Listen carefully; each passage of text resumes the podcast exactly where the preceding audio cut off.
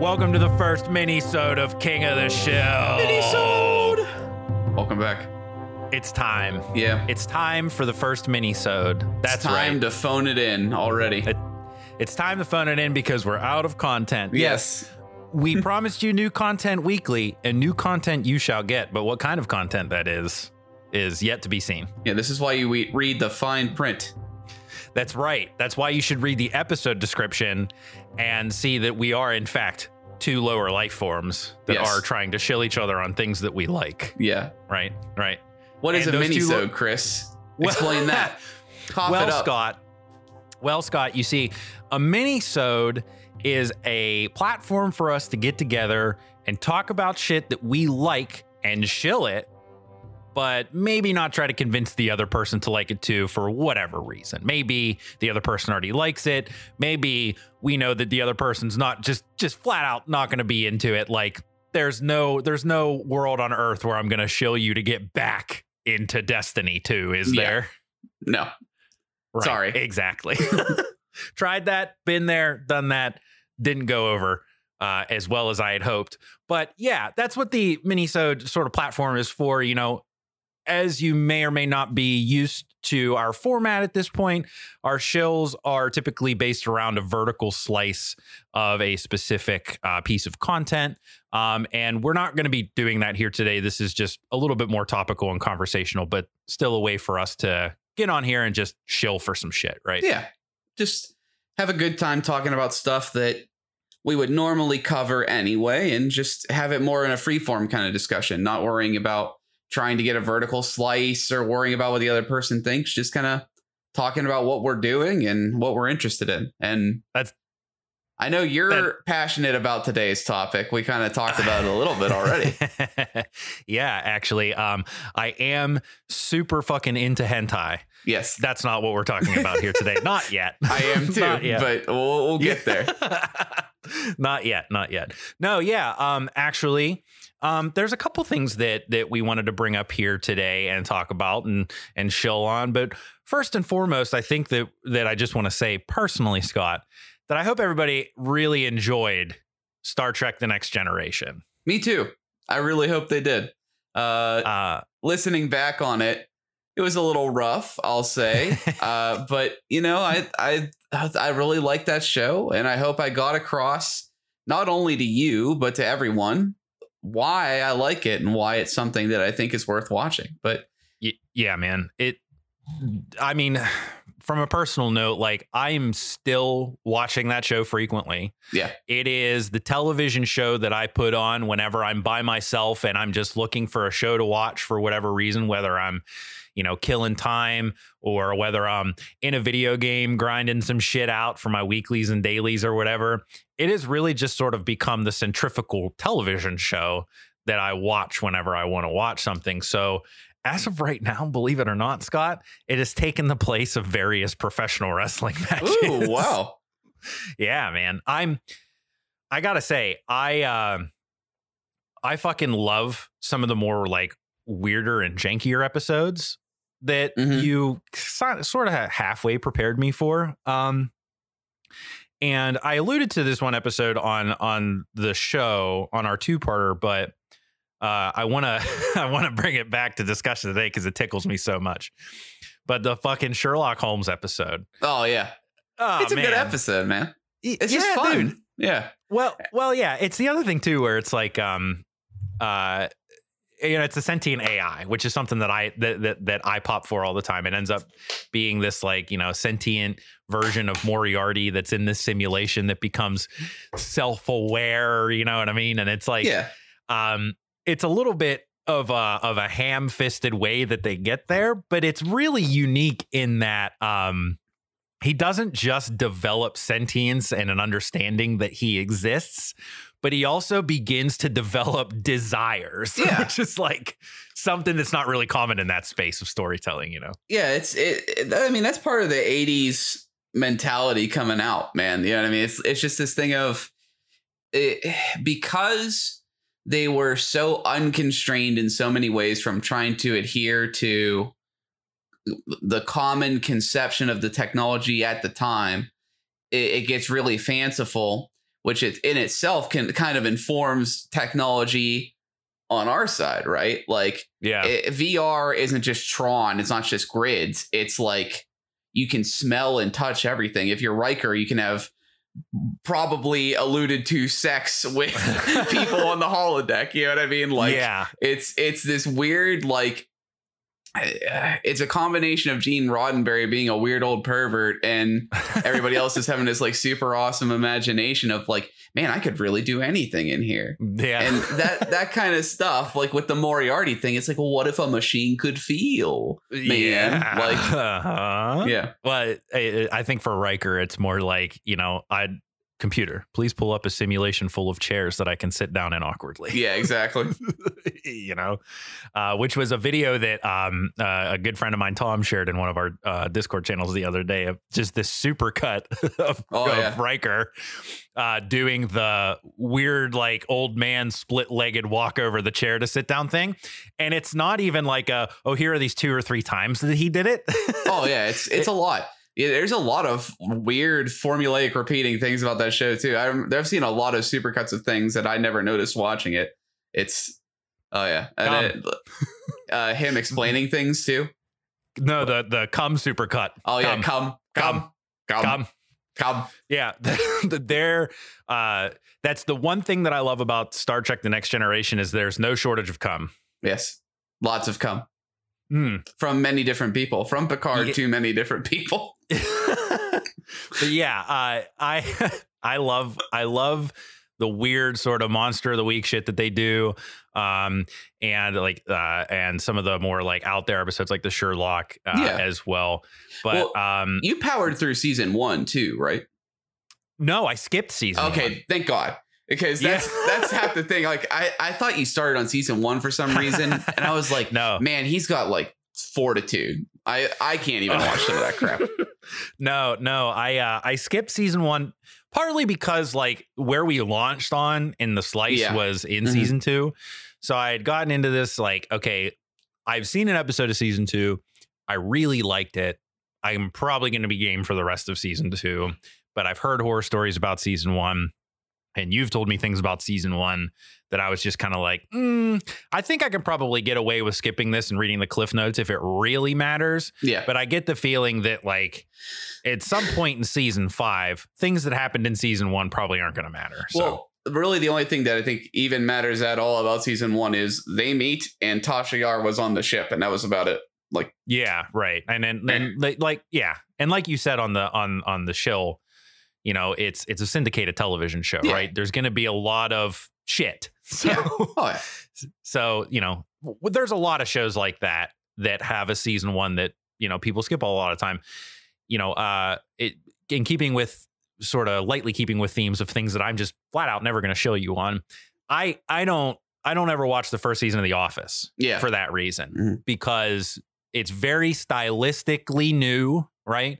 They did a lot of things in season one of the of the United States Office that um that aren't in the subsequent seasons really from like a stylistic approach from a Mhm. tropey approach um and there was there's a really good take uh not to get too far down this tangent but there's a really good take that i saw that i think also applies to the next generation in this space um, from a uh, content creator on YouTube that goes by the handle Nerdwriter1 when he talks about The Office, um, where he says that they really sort of tried to ape what was successful about the British Office Mhm. in that uh, David Brent, the main character that Ricky Gervais plays, is kind of just like this non-relenting asshole, Yeah. right? Where he doesn't really learn anything, and there might be some micro moments where that happens, but overall, he's just kind of like an asshole that's an asshole, but you find some things to love about him. Mhm. Whereas, like with Michael Scott, he has these learning lessons that He's a, show Michael Scott is a Karen. Yeah, right. Yeah. It's not that sure. somebody loves every Karen. You know what I mean? Like some every Right. Karen has children, but Yeah. it's just that they're so fucking obnoxious. You know what I mean? Like, like God, Well- just shut up. You know what I mean? Like, well, yeah, well, for sure. But like on top of that, too, you have these moments of um like I've seen know, the thing of him buying the art.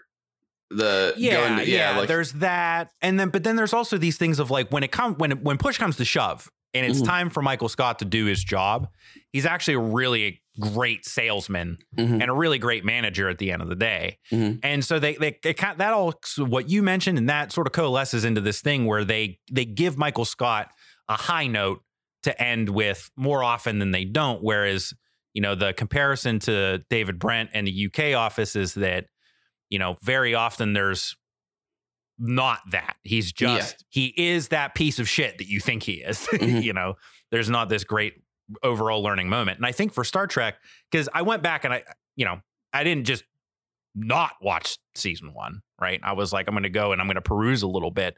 But you can kind of see where they were sort of just in that mode of they it wasn't the next generation yet you Right. know so um but yeah in those subsequent seasons uh you know i'm on i'm on season four Ooh. and it's it's it's just flying yeah, I- you're at peak Trek now. I'm interested Yeah. to see too by the end of the show what you think and if you're ever going to tackle like DS9 and beyond. That's where I am right now is DS9. So One thing that you mentioned that I thought was, and I'm we're off of Star Trek after this because we're Yeah. we're not Yeah. exclusively a Star Trek podcast yet, but um, the uh, the uh, uh, battle of um, Wolf Nine.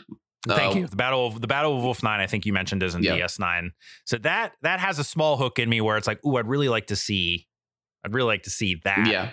and not even necessarily that, but just how the other characters reacted to it. Because I'm sure there's probably some dialogue of like, Oh, holy yeah. fucking shit, they got Picard. you Uh, know? the first the first episode of DS9 is pretty heavy. Like oh yeah, Oh, it, yeah, I'm pretty sure it's a two-parter too. Like with Netflix, it's weird because I can't tell what like the original format of the thing was because I just kind of let it go for extended Mm. periods of time. But I'm pretty sure it's a two-parter and it's pretty heavy. There's Nice. there's immediate stakes from second one.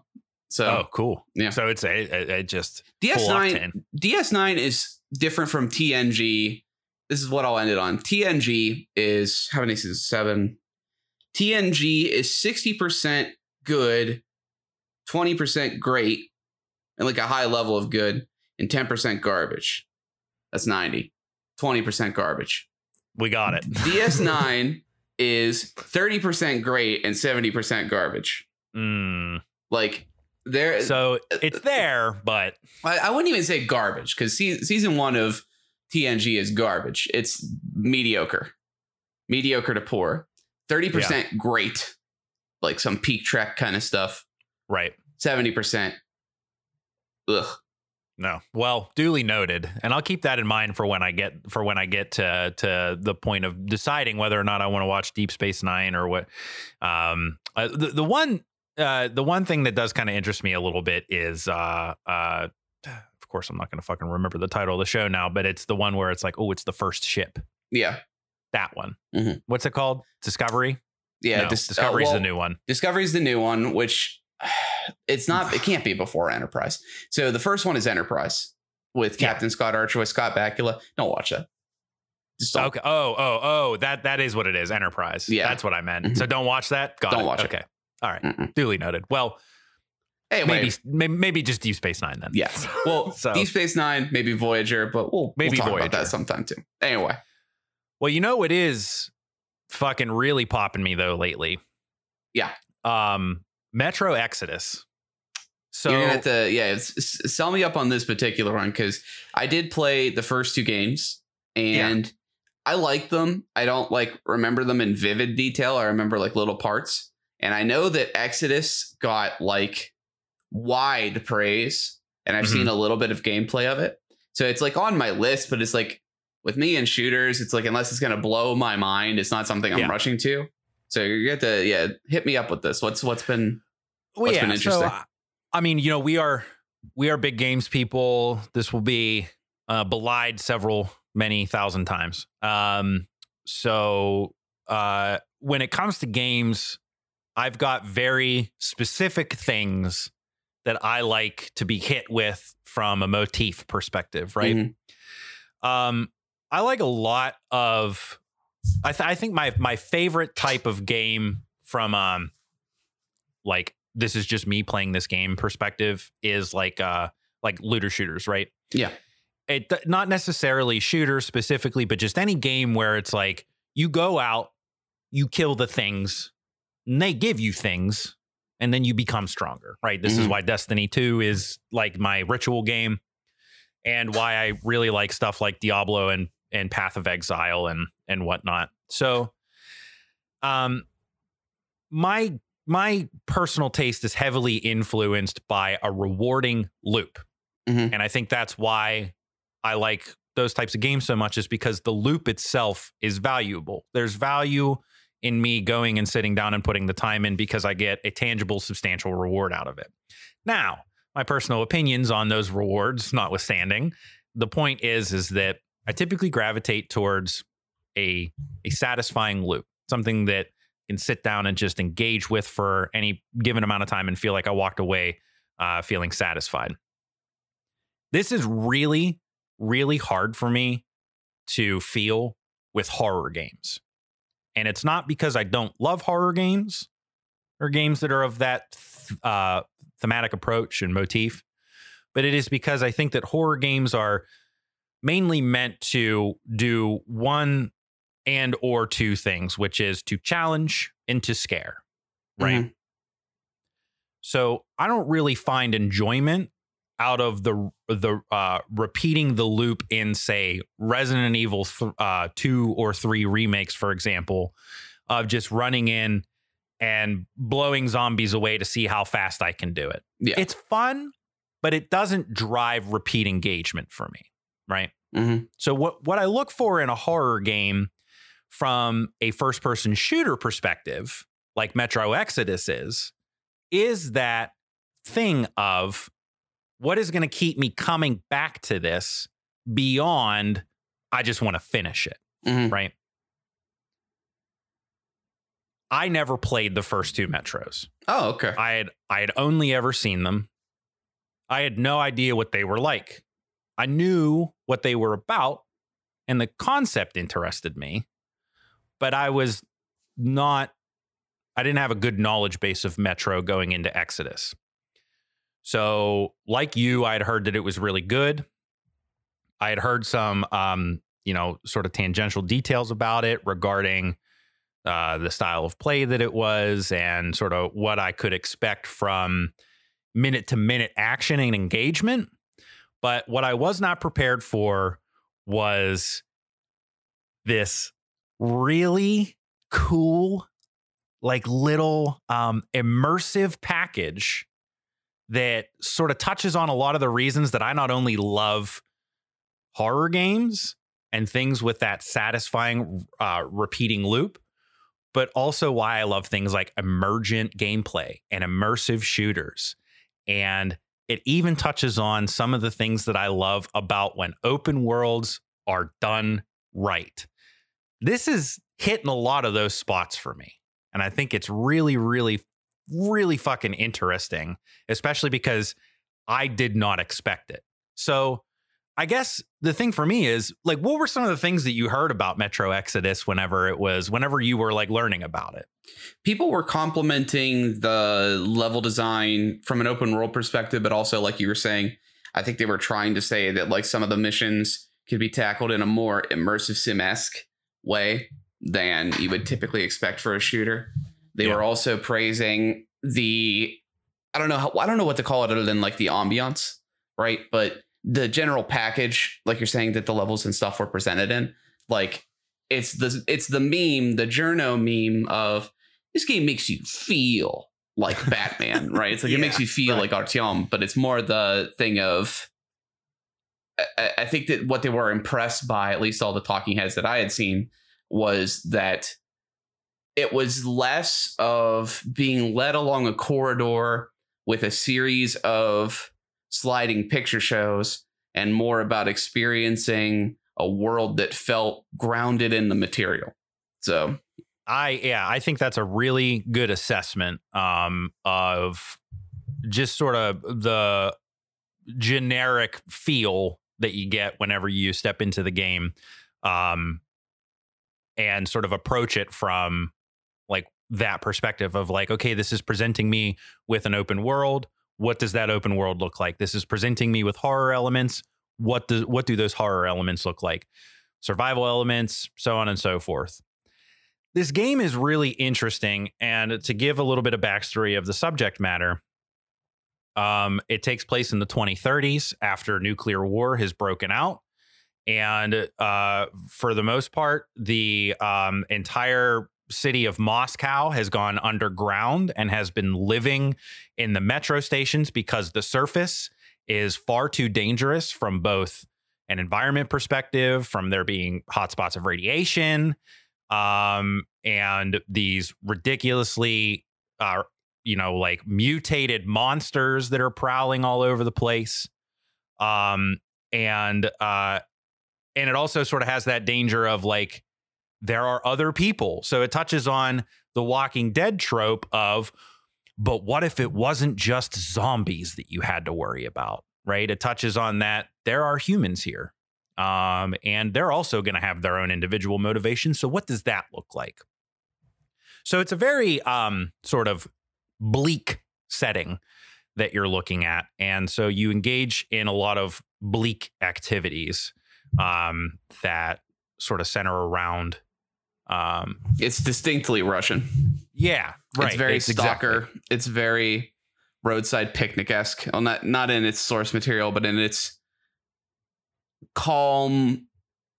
How do I want to say this? It's not like a rejection of humanity, but it's its calm assessment of the bleakness of the human condition, yeah. basically, which is very Russian lit, right? Yeah. No, absolutely. And uh, and one thing that I that I really like about it the most is that um, it leans into that enough, but it doesn't lean into it to where it becomes I'm playing the Russian game. you yeah. know what I mean? Um, you know where you are, you understand the surroundings that you're in, and you get why people would be speaking to you in the manner that they are, and you get why the subject content that they're speaking about is relevant to them. Um, so it's cool that it leans into that because you get those like tangential um, sort of insert storylines of, oh, we found these people and it's just this mother and child and they're stranded. Oh, and Big Boss Man says we can't take them because we don't have enough room. But oh, this other guy has this idea and he says we can go get this other car and now they've sent you to get that other car. So it sort of has that thing of, you know, I feel for these people and it plays on your emotions, but it doesn't ever make that the driving force, right? It doesn't ever make you feel like you are um you know, just the tip of the spear and just the errand boy because they give Artyom, the main character that you play as, his own emotions and he reacts to them as well um, as you, the player, reacting to them as well. Yeah. So, like, and by the end of Last Light, he has, I think that's the name of the second game. Yeah. He has mm-hmm. uh, a lot of stakes at hand, too, right? He's become kind of a leader in his own right. So, yeah. Yeah, exactly. And um and so from a story perspective, it's really interesting for that reason. Um, I don't want to give away too much about it any further in case anybody wants to play it, but excuse me, the story hooks are very much there from the beginning. Um, what really sold me on this game is how it tackles the immersion meme, right? Yeah. And the thing of saying it makes you feel like Spider-Man. You know, yeah. we we sort of belie this meme a lot but uh, I think it's a very misunderstood concept, immersion. Um, for you, what does that look like for you? Immersion? Yeah, it's like very hard to immerse me in a, in a game. game. Yeah, it's very hard to immerse me in a mm-hmm. game. Period. Um, I don't play games under the assumption that I am me. I don't name my RPG characters myself. I don't um, get spooked by horror games that easily. I don't like it, immersion for me is a very hard target because ultimately I think I engage with video games a little bit differently where it's not purely escapism for me. A lot of it is like kind of an art appreciation where it's like yeah. I'm not when I'm playing so I'm going to talk about Persona 5 in a little bit, right? I'm, I'm not, yeah. when I'm playing Persona 5, it's not me Scott going on a journey with my buds, right? It's I want to I want to see the story of Persona 5 made by the team over at Atlus and have thoughts Yeah. and feelings about it. So Yeah. when a game immerses me though, and I'm going to talk about this with the stuff uh, I did this week, the concept of a flow state. So uh, I learned about this in a YouTuber both of us really appreciate, Korea Gaming. He brings up a guy named I I'm gonna butcher this guy's name, Mihaly Csikszentmihalyi, I think Oh my. came up with this concept of a flow state, which is the state in which you can be totally concentrated on your work and totally fulfilled by it. It's basically high perceived skill and high perceived like Right. energy and the I love that fucking video. Yeah. So good. and I will get immersed in something when I can enter the flow state. When I can Mm, like, okay. especially with like action games. Yeah. Like when Devil May Cry. I s- yeah, when I cease to use when when when I bec- basically become all a brain, right? Where it's like Yeah. Mm-hmm. I'm not thinking anymore, I'm just doing. yeah. That's immersion for me. So Metro, I don't know if it would immerse me in the same way, but No, and and but you're touching on exactly what I was hoping to get out of you there, which is immersion isn't just this thing of we've mastered the way that Spider-Man swings through the city and when you do that you yourself feel like you are swinging through the city, right? Yeah. That might be that might be fine for for one person or the next, but immersion is a really interesting topic because I think it is a trope that a lot of people fall back on when they want to describe a game as being good but don't have anything to describe it with right Mhm. there's nothing there's no meat there it's just easy for them to be like well you know you can get really immersed into the story and i think that you can do that with anything yeah. right like i have recently started reading brandon sanderson novels because my brother josh brannis got me into them and i love them and they're incredible when i read them i feel like i'm standing next to the characters right Yeah. I feel as though I can empathize with the way that they are feeling and the things that they are doing. And that immerses me, right? Right. When I can find something to grab onto and empathize with. So, why does Metro Exodus immerse me? Well, you see, there's something to be said about not being aware that you are playing a video game when you're playing a video game. Yeah. And I think Mhm. this is similar to the flow state that you were talking Yeah, about, right? it kind when of is, yeah. When you are just when you are locked into the matrix, Right. right? And you're there. So Metro achieved this for me in a very specific moment that I really want to wax about because it scared the absolute fucking shit out of me. Yeah. but um I don't do well with slightly off things, Yeah. right? When something is clearly familiar, but there is an abject unfamiliarity yeah, to it. touching on the uncanny valley, like the like for me, one of those types of things that always get me is like typically this is demonstrated on like angels, but like things that have faces but not really faces, like they're missing the eyes or the nose or the mouth or all the above. That kind of shit always gets me. So yeah, Yeah. Yeah. Just like these familiar things with really obvious unfamiliarities. And um, one trope that I really like that Metro leans into is that, oh, and, you know, Fallout does this too with their scorpions, but like, oh, there's these creatures that were irradiated. So naturally they became the Hulk version of them. Yeah. you that's know? definitely how that works. Yeah, yeah and um so metro the enemies that i've countered so far have done this in two primary ways number one what i believe are rats right Mhm. they kind of look I, I thought they were squirrels at first because they sort of have buck teeth but i guess rat can have buck teeth too according to some of my friends and it's all about looking at the tail and how the tail is long and not bushy i don't know either way some kind of rodent that constantly comes and comes at and comes and tries to get at you whatever there's Mhm. also these like giant crustacean creatures that do this really cool thing that like when you're rowing a boat in a Mm-hmm. water area, they're just like hanging out on the uh on the shore and then they just like slink under under the water and Oh, you're okay. like oh fuck oh Yeah. fuck is Yeah. this gonna ah is this gonna come up is this gonna is this gonna try to attack me and then they don't and you're like oh okay i guess that was all right and then you forget about them and then you get in the boat and you start rowing again and it's like surprise right yeah, so they do these things right, and that's cool. And that's not specifically what I'm talking about. What I'm talking about is the giant nuclear holocaust fruit bat that's, that's hanging under this bridge that is coalesced in this moment for me that was just magic because I'm like stalking around. I'm Mhm. low. I'm crouched, right? I like stealth games a lot. So if you give me an option to stealth, even if it's really bad stealth, I'm just gonna I'm gonna do it, right? Mhm. Because I love getting the drop on them. That's how I like to play my games. So I'm like stealthing around, and that alone, right? You're you're in like it's dark. You're stealthing around. You're trying not to get seen by these monsters. That alone has sort of some kind of immersion to it because you're just trying to get from point A to point B without alerting the spooky guys. And and I'm walking through this desolate like industrial town with all of these like ra- rail cars that are off of the tracks and they're stacked on top of each other and there's buildings that are that are toppled over and like I'm just feeling it.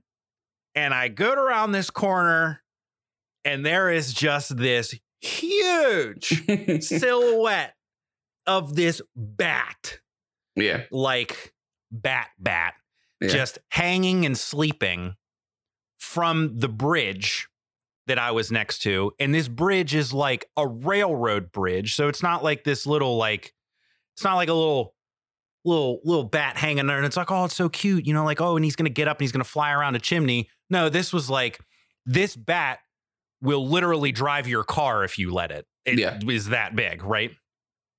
And what I love about that, because I turned tail and ran, right? right?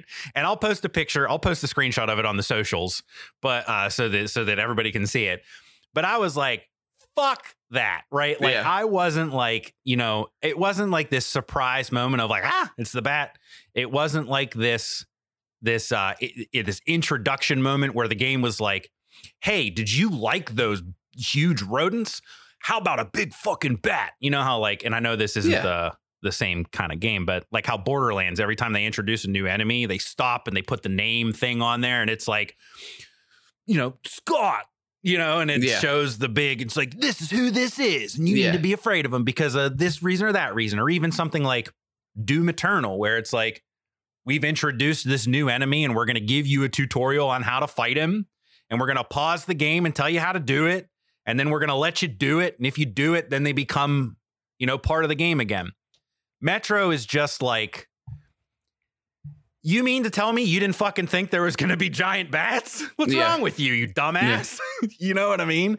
And I really like that it's this like moment of you should have considered this. You're scared by this? Yeah. We've set the rules. There are giant rats. There are giant shrimp. Why wouldn't there be giant bats? So Yeah. I, I really think it's like this uh this cool little thing um about when you're not expecting something, right? And you're in that flow state and the game just decides to be itself. Yeah. That to me is immersion. And I think that's really when horror wins in games. Uh, I'm really excited for you to see a little game called Silent Hill 2 because part of my favorite components of old horror games, like one of my favorite games, Resident Evil, uh, Uh-huh. even the Resident Evil 2 remake, right? A lot of the best horror, the dread horror for me, I don't think we, you and I have talked about this and we'll talk about it again.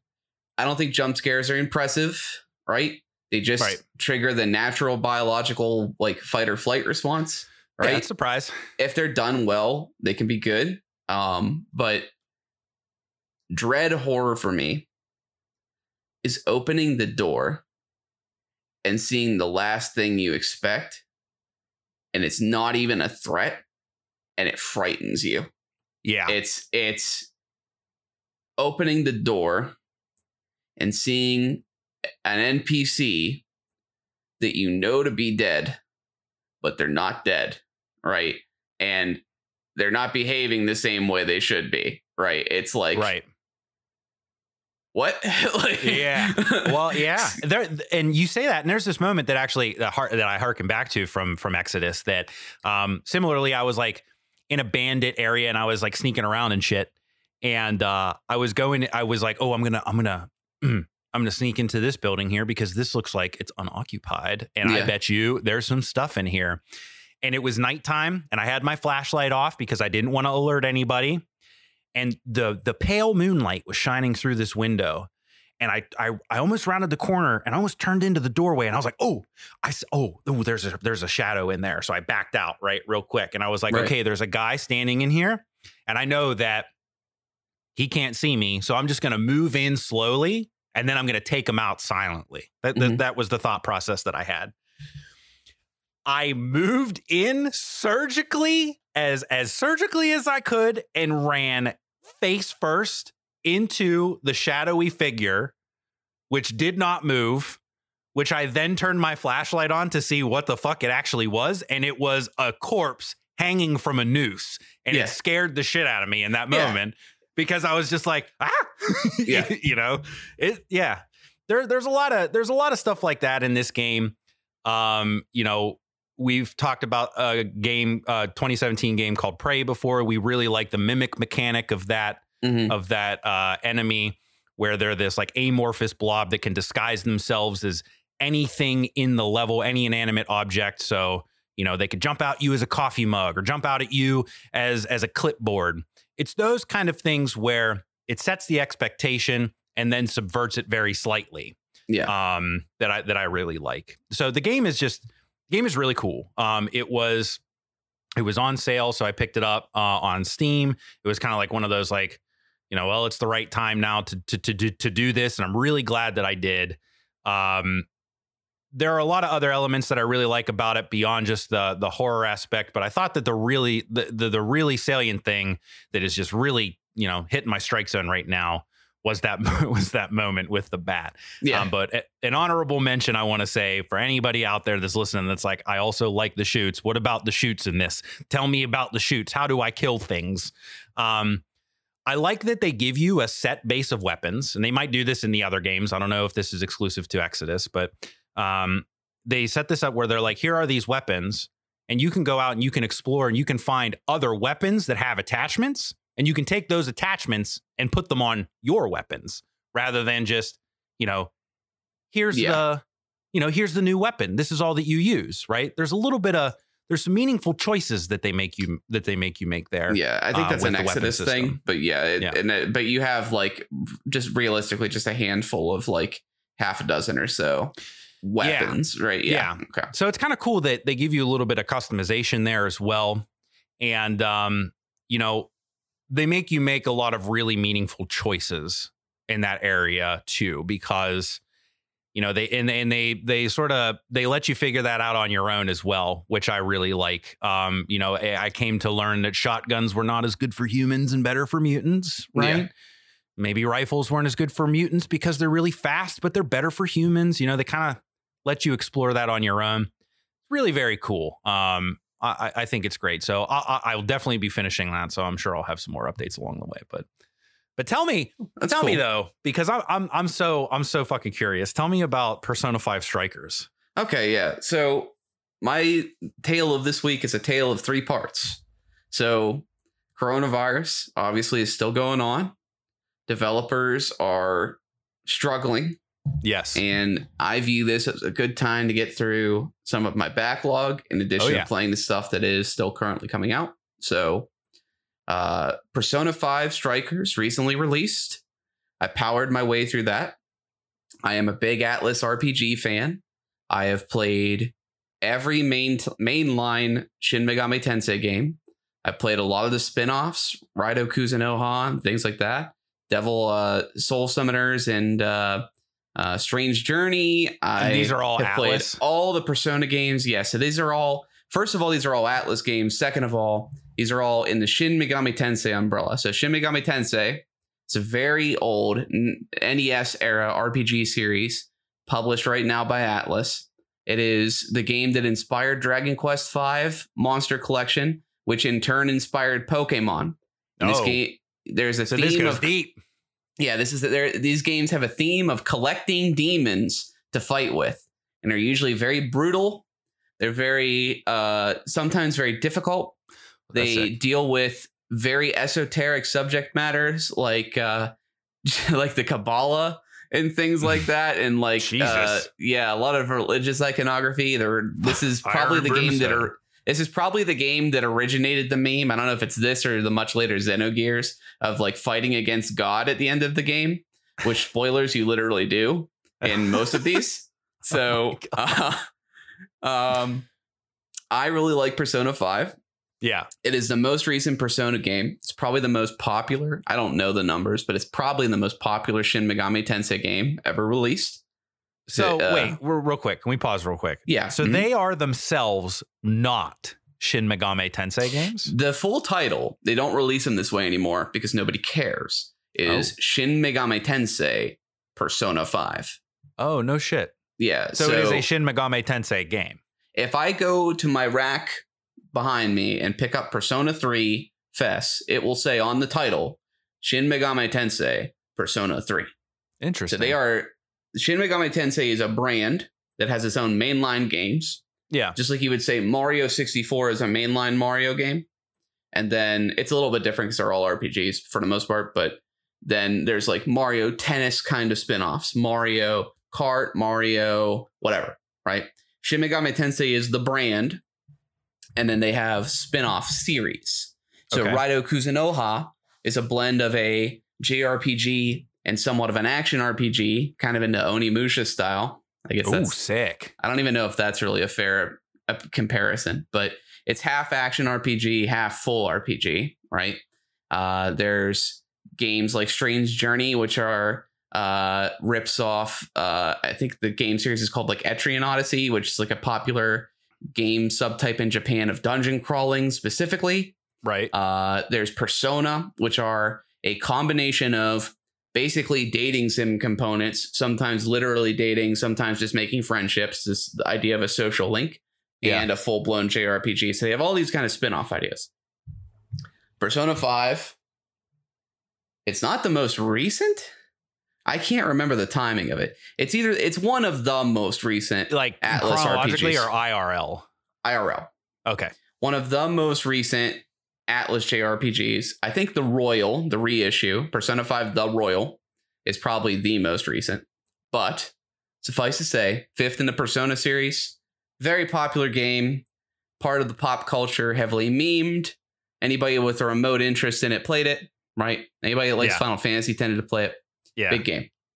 They recently released Persona 5 Strikers, which is a collaboration with Omega Force, the people that make Dynasty Warriors. So it is a Dynasty Warriors Persona game, and it is Which is tr- like a run around hack and slash type of thing. yeah, hmm it's a you versus many more cathartic beat 'em up. Not very Okay. skill intensive, but right. it is a true sequel to specifically Persona 5, not the reissued game, the enhanced game, the Royal. All of this is very confusing. What you need to know yes. Yes, the fuck it is. what you need to know is it is a sequel that is a Dynasty Warriors game okay. to a Yes. very popular JRPG from a couple years ago, right? Yeah. So the Strikers was very fun. It was kind of a thin, like it, it got in and it got out and it did what it needed to do. Yeah. Just a handful of levels. The levels themselves were structured more like a JRPG dungeon than the typical wide open battlefields of your typical uh, Dynasty, Dynasty Warriors, Warriors, type, type, game. games. Yep. Uh, the story was uh, it was within the vein of Persona, right? It, it, it delivered what you would expect, but it also kind of kept it a little lighter, right? It wasn't necessarily all gloom and doom. Uh, got great character interactions, all that kind of stuff. De- well integrated the kind of the flavor of Persona into Dynasty Warriors. So the gimmick of Persona, the demon collecting of the series is you have personas, hence the name. Masks, personalities you wear to protect yourself from the outside world, and these masks okay. happen to be the forms of demons and mythological creatures. Got right? it. So uh, your main character can have many masks, which are the persona you collect. They have different abilities, which fold into a common reoccurring trope in the Shin Megami Tensei series, and why I like it so much of the turn press system. So I just said earlier that I Yeah. like games that can let me get into the flow state. Yeah. I really So like JR. Yeah, go ahead. So the turn and press system, Turn I press. turn press. I don't know if I've ever heard of that. Yeah. So what this system is, it's a common uh, system in many uh, Shin Megami Tensei games. If you hit an enemy with its weakness, so say, uh, let's take, uh, I don't know what Thor's weakness necessarily is. Everybody knows who Thor is, and they know he's the god of lightning, right? Yeah. We'll let's say just water. say Thor is weak to wind in this game, okay. right? Uh, okay. If you fight a Thor and hit him with wind, he'll be knocked down and you get another turn. oh. If you knock down every enemy, typically you, in in Persona in particular and in some other games you get a bigger reward. okay. So, once you've mastered through a knowledge of in-game mechanics for your team and in-game mechanics of the other team, you can optimize your play such that enemies stop taking turns. And you just you just You just- trounce them. you just slap them. Yeah, You That's yeet them. incredible. yeah. That so do you think that that like so one of the things that I have a problem with JRPGs with is that it doesn't I have a hard time feeling like it fulfills a particular power fantasy. And do you think that that kind of thing might like think it's make it opposite. easier? Really? Let me. So first of all, let me explain why I like the turn press system. Okay. Okay. why why it gives flow and address the power fantasy because Yeah.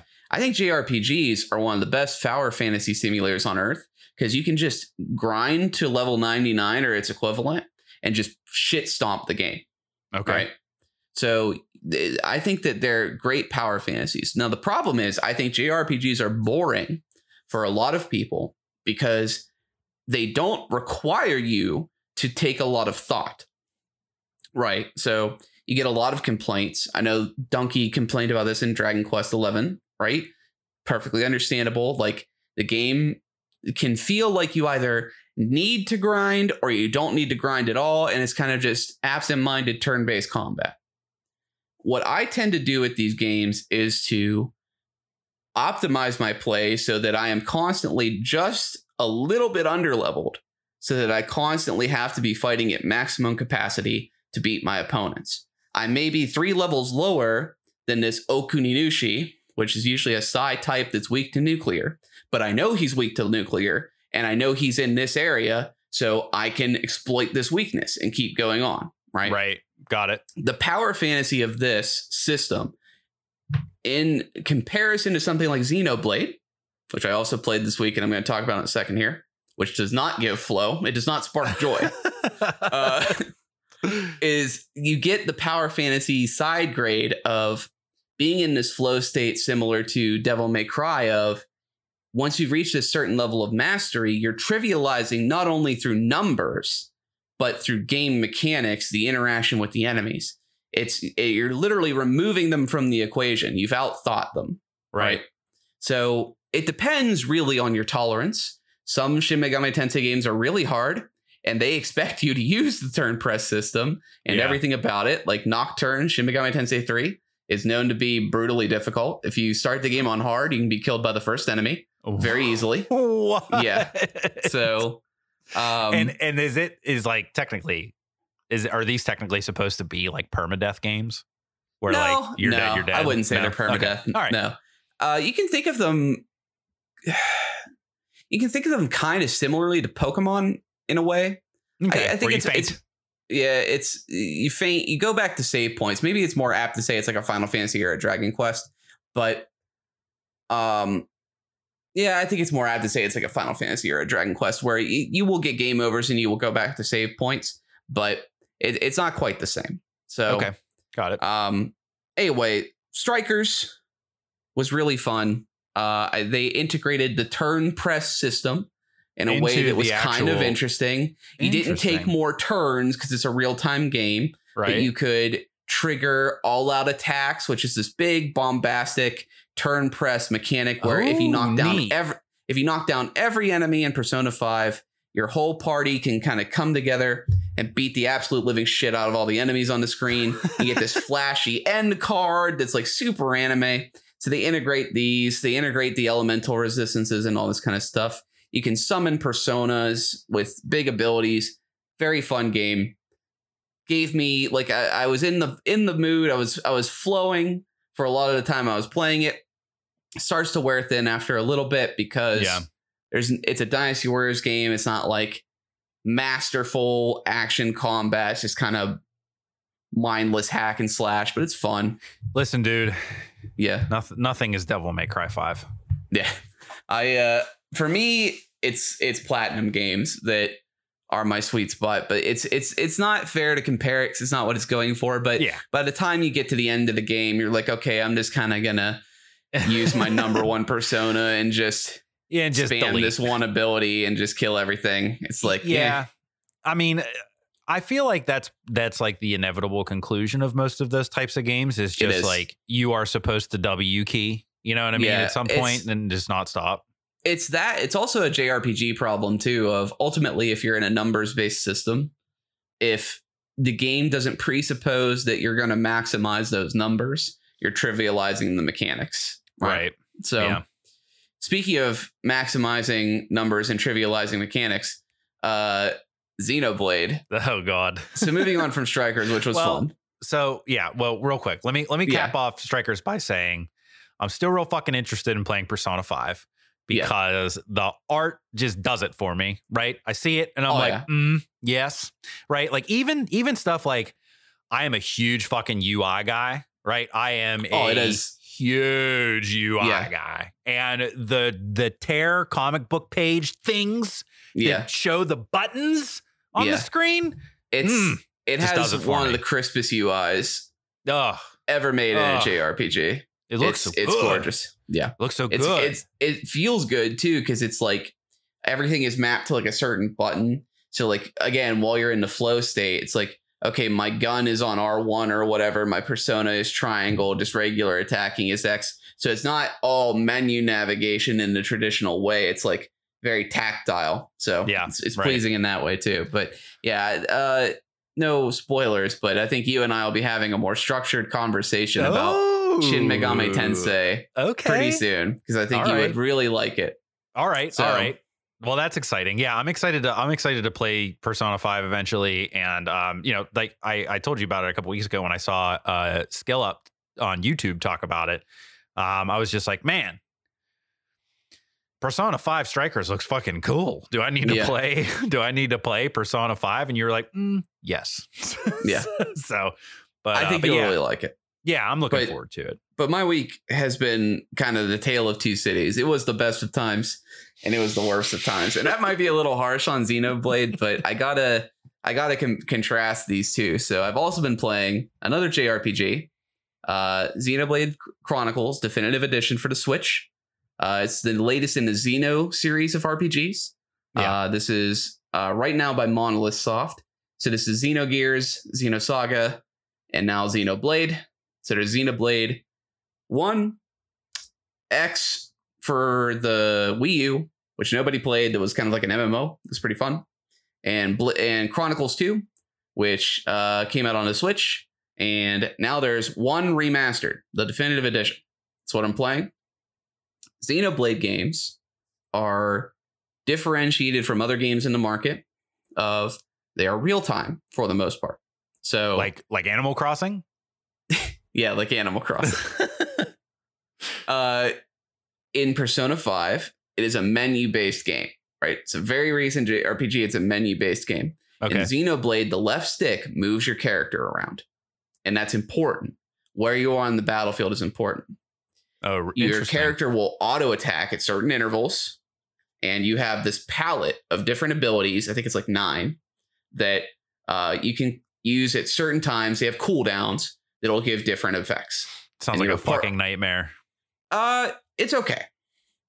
It The does problem- work. It, it, it works well. It works at Okay. times. All right. So this is the problem, right? I I have very rarely entered flow in Xenoblade. And let me tell Yeah. you why. So Right. I want to like this game way more than I do, which is my same opinion that I had on Xenoblade Chronicles 2. Hate that feeling. So this game is trying really fucking hard. It has tons of cutscenes.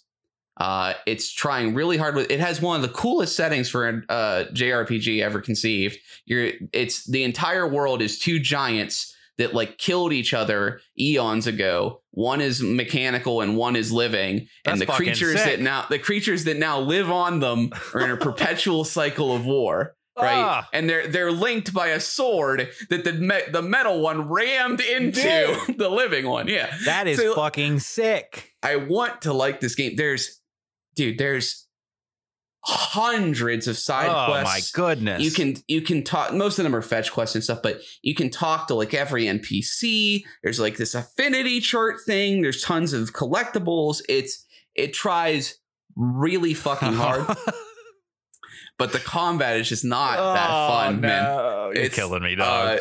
Uh, you do not enter flow because in Persona, the Yeah. turn press system, if you are extremely over leveled, you will delete enemies and there will be no interaction. And that's Mhm. not, there's not much you can do about that.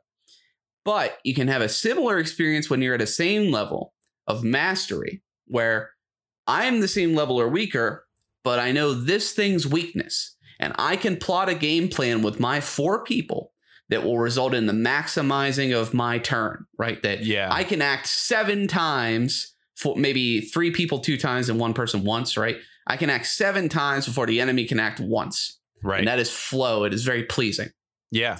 Because of the way Xenoblade works, you have the same problem where if you're overpowered, you just kind of delete things.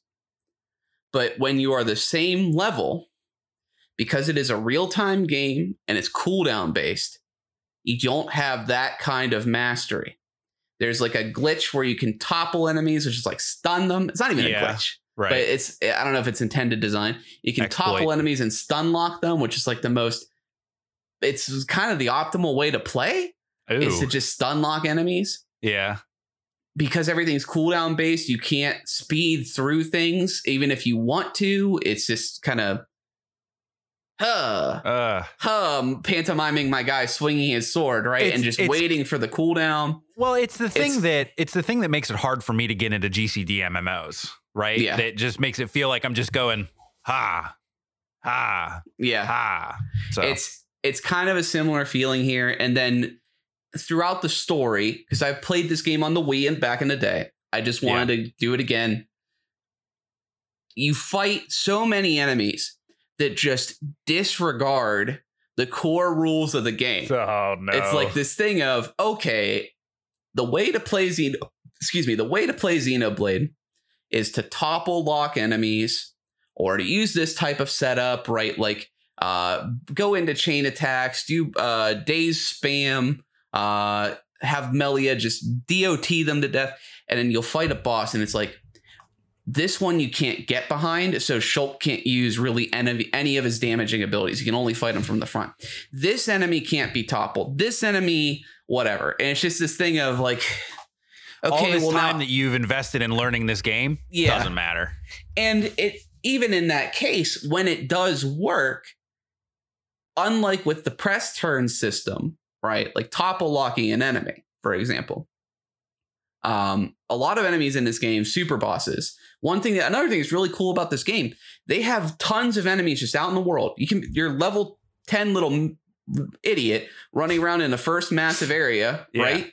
And there's a level 100 and by the way, you can be level 99. There's a level 115 dude walking around right next to you, right?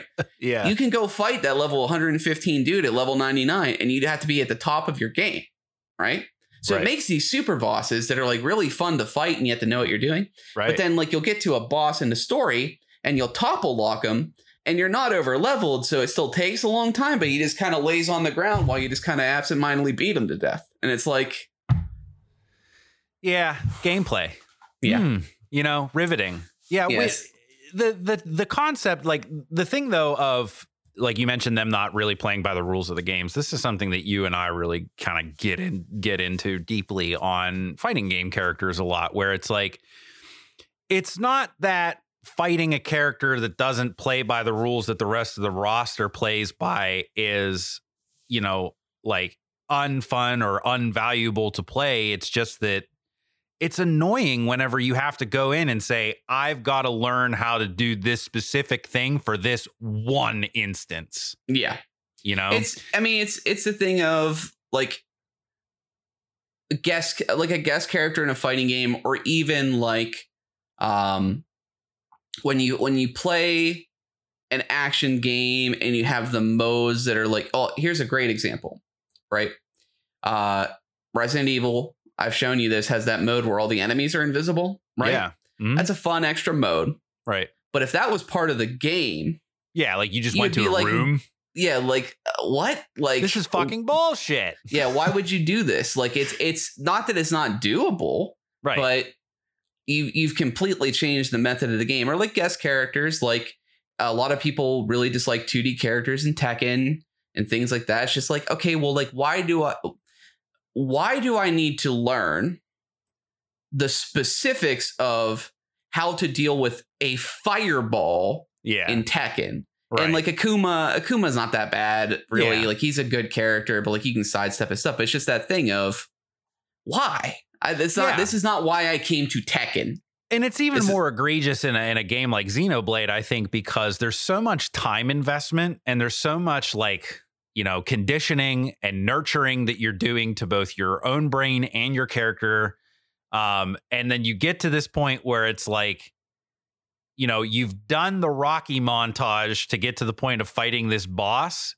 Yeah. And the only thing that you can do is tie him up against the ropes. All those punches you learned, they won't damage him, you know? Yeah. Well, it's, it's the thing too of like a lot of the characters are really imbalanced and some abilities without going into like there's really cool shit in this game. Uh, there's like for example, it takes advantage of its real time stuff really really well. One of the gimmicks of the game is you can see the future. So sometimes you'll get Oh, cool. visions of things that are about to happen. Right. And your sword has special abilities that can interact with that in ways to make it not happen. So like, hey, in 12 Oh. seconds, you, Shulk, the main character, are going to get hit with this thing that's going to kill you. So better charge up your special meter and throw out a shield so you can avoid it. So there's cool That stuff like dope that. as shit. It's cool until you get Monado armor, which is just better than everything else in the game. So why would you ever use Ah, anything else? Yeah. because it, you just take 75% or 80% less damage period across your whole team and you can keep it up permanently like yeah, right. okay well, yeah, sure but right. Yeah, this is this is like sort of, you know, it's interesting that you phrase that as the tale of two cities because that's truly what it is, right? You you know, Yeah. it's it's it's interesting to just hear about Persona and Persona Strikers and the turn press system and how that really goes a really long way to and I see what you mean now, right? It goes a really long way into sort of um, giving you that flow state. You know what Yeah. I mean? Where it's you can be high performance and high efficiency, um, you know, uh, and, and get into that mode where you're just feeling it. Mhm. Um, and that really makes unintentional pun i'll show you later Oh Go ahead. god, don't worry about it okay. There's gonna be some kind of crazy soundtrack where there's the the sound clip is feeling it or so, so, something you're not that like far off All right, sweet. Uh, but um, but yeah, so uh, I'm feeling it. When I'm feeling Yeah. it in flow, I love Yeah. the way that it feels and flows. So yeah, I see what you mean. I felt the same way. I, I feel the same way about um, uh, uh, Destiny too, about like Yeah. the flow state. You know, where you get in there. There are those moments where all of your abilities will be synergizing, and you're doing all the things, and it feels cool. And then eh, boss stomp, and now Yeah. you're dead. You know what I Yeah. mean? And it's that abrupt moment of you can do all that stuff with all of these guys, yeah but well it's you can't do it with this one. You know? yeah it's it's the thing of like uh, so i still i really enjoy the xenoblade series they're not something i would recommend to you i think you would probably look at me after the first 10 hours and be like fuck this shit I would I would desperately want you to just go and supercut all the dope shit for me. i could probably do that honestly right. but um yeah i feel like the first time you would fight a boss and like it's charging up a see the future thing that's Yeah. gonna kill your whole team, and you can't charge up your Monado in time, and you just wipe and you have Oh. to start over again. I feel like you're gonna be like, yeah, I don't like this game, and I honestly wouldn't even be able to blame you. So well, at the very least, I'm real fucking stoked for whatever you got cooking in that noggin of the Shin Megami Tensei. Oh, yeah. I've got I've got ideas. I think you're gonna like it gameplay wise, but Yeah. I think you're going to love it thematically. Be not so. afraid. Yeah, be not afraid. Be not afraid. yeah, well, uh, this has been a great minisode, Scott. yeah. I, It's fun uh, talking about this stuff. I've really enjoyed learning about all the reasons that I'm going to hate Xenoblade, and um, I really hope that I've got some some more moments from Exodus to share um, sometime down the future because I was really excited about that big bat, and he still is flying around in my nightmares somewhere. oh man, Uh, but don't forget, you can check us out at all the socials on Twitter and Instagram at the Many Folds, as well as www.themanyfolds.com. This podcast and all of the rest, all of the rest of our podcasts are available wherever you get your podcasts. In addition to themanyfolds.com, we're talking Spotify, we're talking Apple, we're talking TuneIn. We've had a couple downloads from Romania. That's pretty cool. We're talking. Where else are we at? Google, Uh, Iran, Did you say Amazon. Iran? Oh, we got some downloads from Iran too. That was pretty Yeah. sweet. Hello to Iran. Um, that was so fucking cringy. Oh, It's all right. You are Um, cringy. Nice, fucking living embodiment of cringe. Uh, but yeah, don't forget to check us out. Thanks for coming and stopping by the minisode. There will be a new shill out next week. And if you missed Star Trek, make sure you go back and listen to those. I almost said watch. yeah. Until That's next good. time, yeah, I hope you're all really feeling it out there. I'm feeling it. Feeling it. See you, Scott. See ya.